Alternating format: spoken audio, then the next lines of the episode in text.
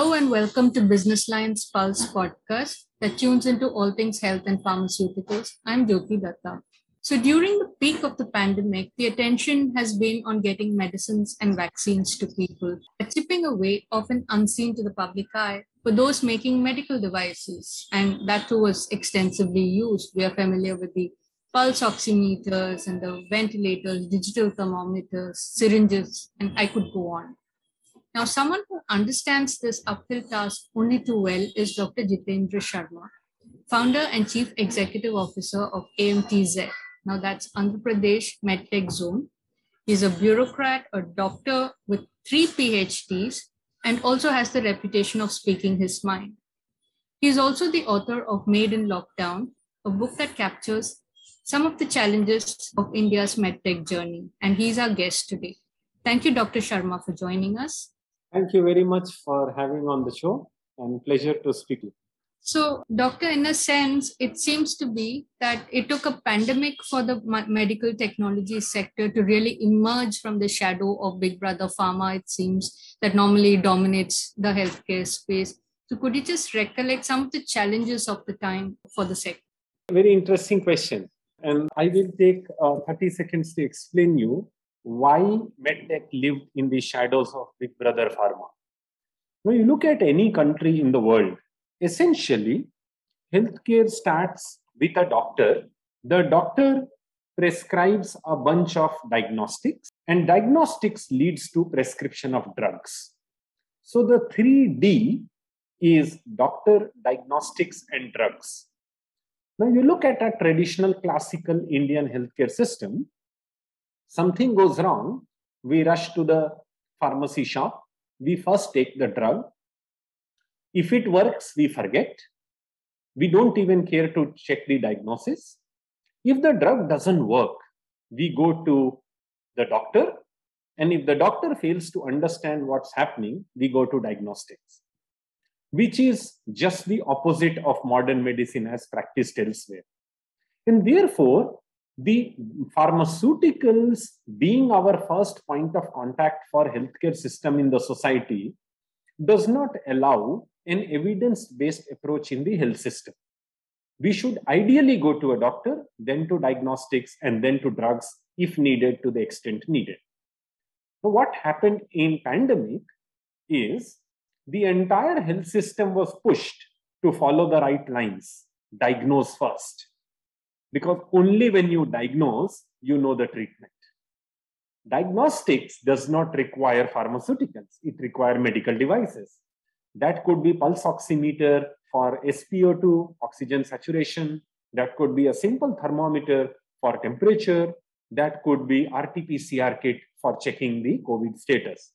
And therefore, it is true that pandemic shook medical technology and gave it its own value and place in the healthcare system.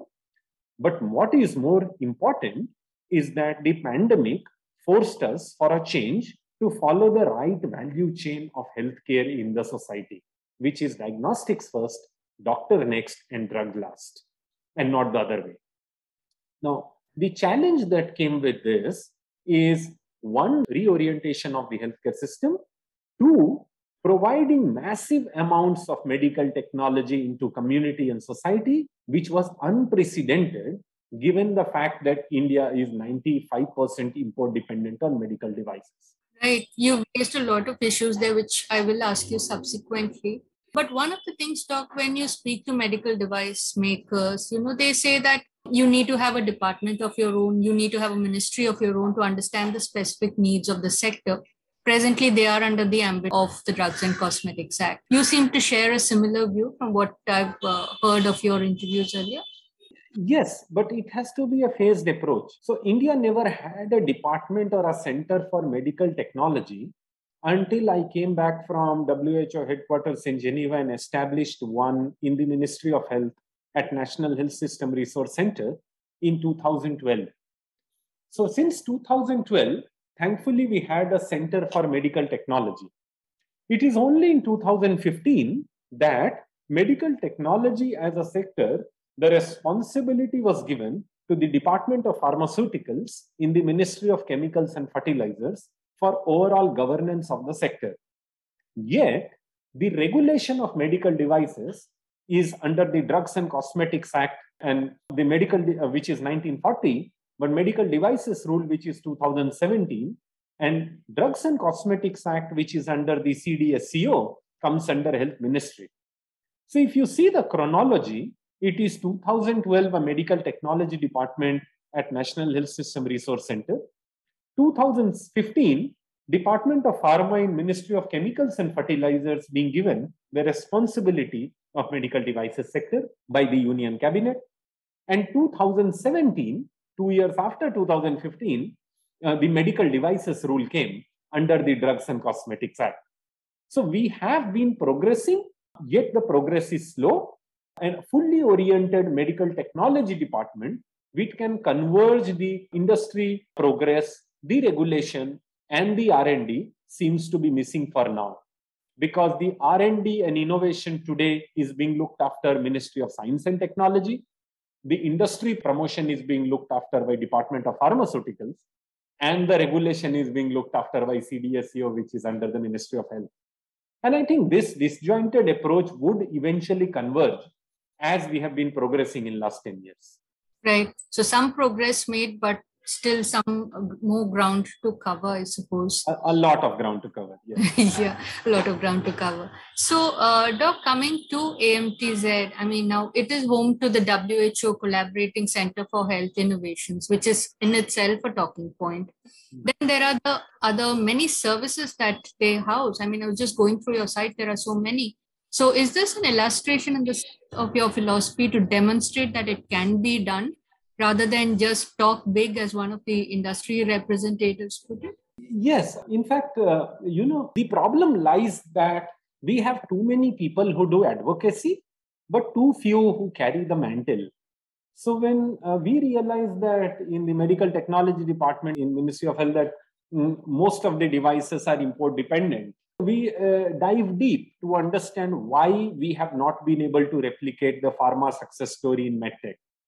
Now, the point is, if you take a pharmaceutical product, it is just couple of chemicals in it or biosimilars. But you take a simplest of the medical devices, and there are over 300 components in it. Some medical devices, like CT scanners, go up to thousands of components.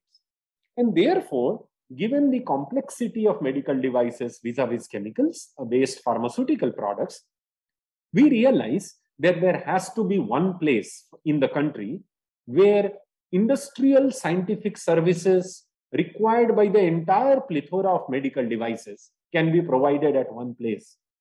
And I started AMTZ with 10,001 rupees in 2017. The construction started in 2018. We built the phase one of this zone in just 342 days, expanding over the um, hundreds of acres. And this two, 342 days in 2018, we could set up most of those facilities that are required for medical devices r&d development and production. Now having said that it is not just scientific industrial service which is helpful.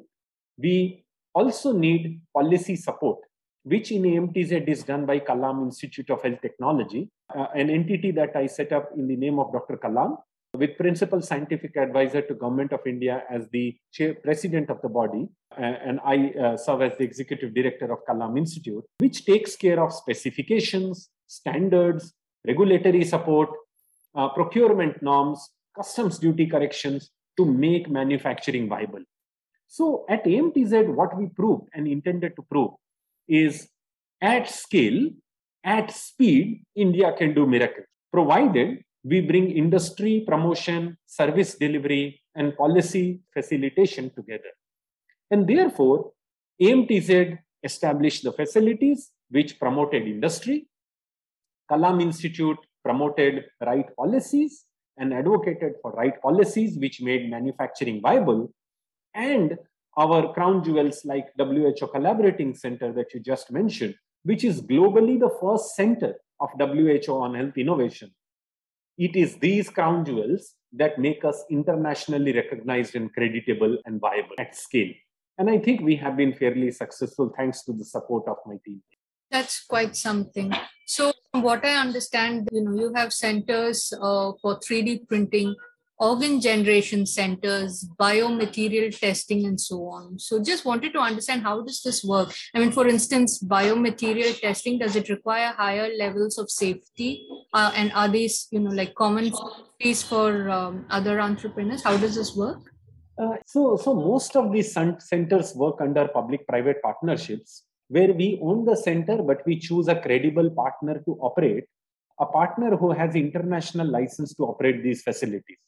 Now, what is interesting is, suppose we were to encourage manufacturing of implants.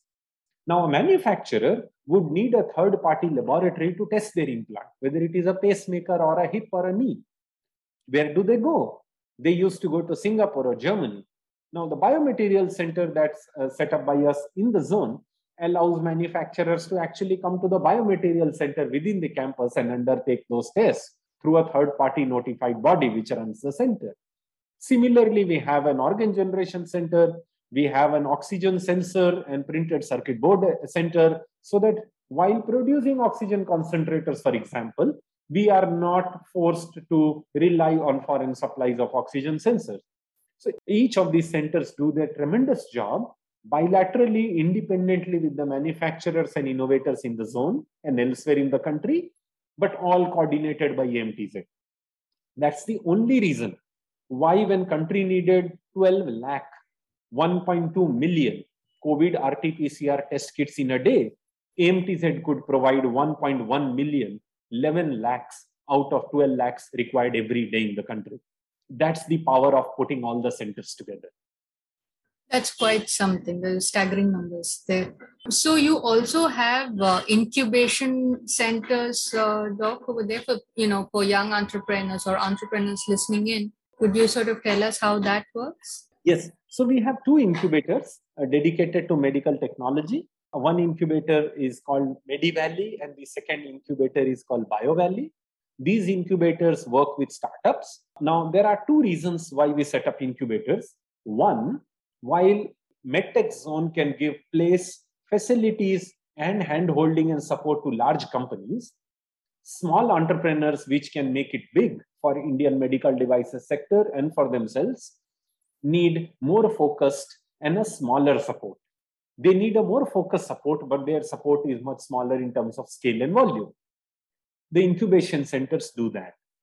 But the advantage is once with our support, these startups and budding entrepreneurs make it to a product level or a batch production level, we can actually at AMTZ basket them in large, large factories and large infrastructure provisioning for them. And therefore, the incubation center supports startups, but with the aim to make them big at scale. Right. So now AMTZ, you're in your fifth year from what I understand. How has this you know sort of triggered interest in other states. How have they warmed up to such medical technology parks? We've been hearing about all of this for a long time. Is it really gathering much momentum? Yeah. So mtz is 3 or 4 months young. We got inaugurated in december 2018 so we are just 3 years 4 months young. Uh, what is nice is an, an organization that started with 10001 rupees. Our turnover today is touching 500 crores that's just in three years, four months. We started with that those 10,001 rupees and a jungle. And the, uh, the, the group companies at AMTZ, all the manufacturers and entrepreneurs at AMTZ, their turnover put together is touching almost 9,000 crore. That's almost 30% of India's, or 25% of India's import dependency. Those are the numbers we are talking in three years, four months. Now, there was no proof of concept that a public sector led entity can work so beautifully with the private sector for overall growth of medical technology in a country. We proved it that it works. So Niti Aayog requested us to see if the same can be replicated. And the government of India in the medical devices park scheme created a committee of five members, which I chaired. And we created a scheme for setting up more medical devices parks in India. That scheme was approved by the Union Cabinet, and uh, to some extent, financial budgeting has been done. Four states uh, have been selected under the new scheme because see, AMTZ came there when there was no scheme. uh, let alone the scheme, there was no concept of a medtech zone uh, anywhere in the country, anywhere in Asia. In fact, the Shanghai International Medical Zone in China is also not close to AMTZ because it's a mix of health, pharma, vaccine, and medtech. It's not core medtech. And therefore, once we proposed the scheme, the scheme got approved. Four states have been selected by the government of India. But setting these up in those four states is obviously a long term vision. It will take time and humongous amount of effort. But what is important is AMTZ could lead something from concept to successful implementation not just for itself, but inspire others to follow, inspire and support others to achieve the same. More like Delhi Metro, which having established itself as a best practice in metro management, could inspire and support other cities to have metro. It's, it's very similar. Absolutely. To show that it, it can be done, that's, I think, uh, you know, in itself something worth firing for or following through with. In fact, uh, you know, given the kind of turnovers that you're talking about, to bring me to the other question that I was going to ask you. You know, a lion's share of medtech is still imported, and much of that from China. And we've seen how the pandemic has pretty much turned a lot of it on its head, not just for India, but for a lot of countries. How do you see this with, you know, with um, such dedicated zones working on dedicated products that probably are tailored to the country's needs? You see this kind of dependency sort of uh, slowly reducing? What is your focus on this? It would reduce, and your question is a very, very strategic and comprehensive question because we do not want to be a zone and produce, for example, just the gloves or syringes, which India produced a lot anyway. We wish to be the zone, and we have been successful, for example, to produce India's first MRI. In fact, India, uh, the MRI uh, the core component of an MRI is the superconducting magnet that's made at 4 Kelvin helium, cryogenic, uh, completely cryogenic at 4 Kelvin temperatures. Now, we have been able to successfully set up a superconducting magnet center, for example, in the zone, in, our, in AMTZ. Seeing which, we have now multiple MRI manufacturers which are setting up MRI facilities at AMTZ and elsewhere in India because they have a supply of magnets we have been able to set up heart valve facility, CT scan facility, and things that were unimaginable. And therefore, all I would say is we must look at uh, next gen of technologies, find out what constitutes those next gen of technologies, concentrate on the critical components that would facilitate the next gen of technologies to be produced, and create the capacity to manufacture those raw materials and components. And once we do that, with the support of scientific centers and the approach we have taken since beginning, I think India should be right up on the global stage in medtech. So, from a regulatory point of view, Doc, you did talk about the rules. Do you think that India, you know, has to have standards that are tailored to its own environment, or do they need to be harmonized into you know the international norms as well something that pharma also constantly talks about. And uh, as far as AMTZ is concerned you know i do notice you have an uh, animal center. So from a research point of view how does this fit in when it sort of uh, some countries are talking more about simulation and alternative methods? So i will answer the second question first. The animal trials are needed not for devices that we already make but for next generation of devices and the trials are permitted on larger animals like swine and others. The AMTZ Animal House, which is an ICMR center of excellence, is the only animal house in India that supports experimentation on large animals. So, although we may depend upon simulation, but a country needs at least one center so that if data does not come from simulations and models in India and elsewhere, we have the uh, uh, traditional road of doing the uh, live experiments by ourselves. Uh, needless to say, that can be minimized and we should do only as much as required. Now, coming to the question of standards, India may have its contextual requirements, but the products must follow international norms. The international norms of medical technology, whether it is those set up by the International Electrotechnical Commission or ASTM, depending upon the product profile, the international norms must be achieved. Now, to achieve that, the Bureau of Indian Standards had done something very interesting. They have created a large number of committees. In last three years, we have indigenized and, and published more than 1400 standards on medical devices. We take the international standard as it is. We tinker to the extent it is minimally required to suit our context. We place it for industry voting and then it is approved and published. So what happens is, while for the Indian consumers, you may have the international standards matched to the contextual requirements of the country, it is never over and above the international standards so that you can achieve international standards also uh, and can be export worthy. But for a country to be a global hub, international equivalence is necessary, and that's on the path we are taking.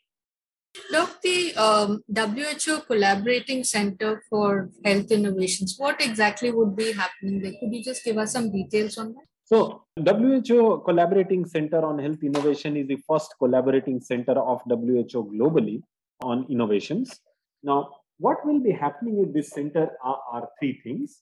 One, development of core methods for WHO for innovation demand supply matchmaking, formulation of methods for assessment of innovations and technologies, and most importantly, scaling up of innovation. And I'll give you a very simple example. We produce a thousand oxygen concentrators a day. We supply it to multiple places in the world. But there are places in the world that do not have electricity. So, how do they use an oxygen concentrator, which needs electricity?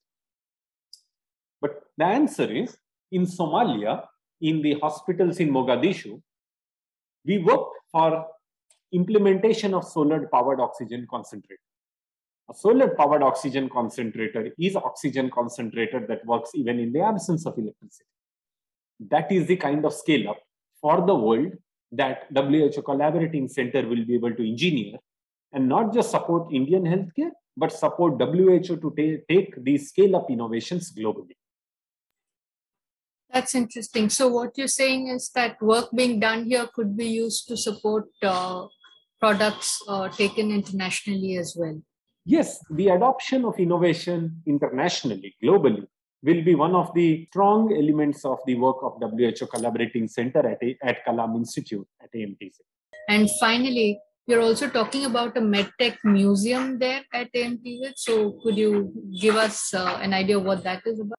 So, out of many things that we do, uh, we, we want to bring the conversation on MedTech, just like you are trying to achieve it through this show we would like to make the conversation around medical technology more social. As of now, it's a discussion, a conversation that happens only in large conferences and in operation theaters. People don't understand. Before COVID, they did not know what is an RT-PCR. And for example, today, we have hundreds of students who have come from far off place, Jamshedpur in Jharkhand, all the way to AMTZ to look at our facilities we had become a center, a scientific tourist spot already. People from, from multiple places in the country come to learn. Now, to make it more engaging, we are hoping to create a museum which can showcase India's traditional and modern achievements in medical technology. Uh, uh, the microscope that Mahatma Gandhi ji used, or the walker of Mr. Vajpayee, or the dialysis machine of Mr. Morarji Desai, or the bed on which Baba Amte slept, or the wheelchair of Mother Teresa. Now, these are products which have history, which have legacy. There might be traditional technologies used in those products, which we might have miniaturized or automatized over a period of time. But there needs to be a place where community can interface with medical technology. So we are hoping that in a medical technology museum, we will be able to bring in the traditional as well as the modern technology and make it a center where people can connect with, which would have uh, uh, an, an, ancient repository of medical devices used in India, including the revolution, and also modern technologies like uh, virtual reality or augmented reality based uh, uh, interactive platforms. I'll give you a simple example. There might be a paraplegic patient lying on the bed who needs physiotherapy but cannot go for a physiotherapy. we have a physiotherapy center.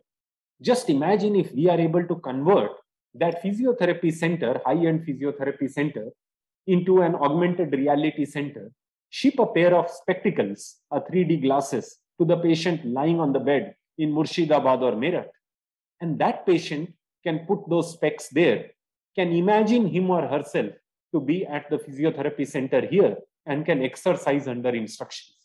It would be marvelous for life, for their safety and progress in health. And therefore, this museum will not just be a museum, it will be a repository of ancient and modern interfaces to connect medical technology to society.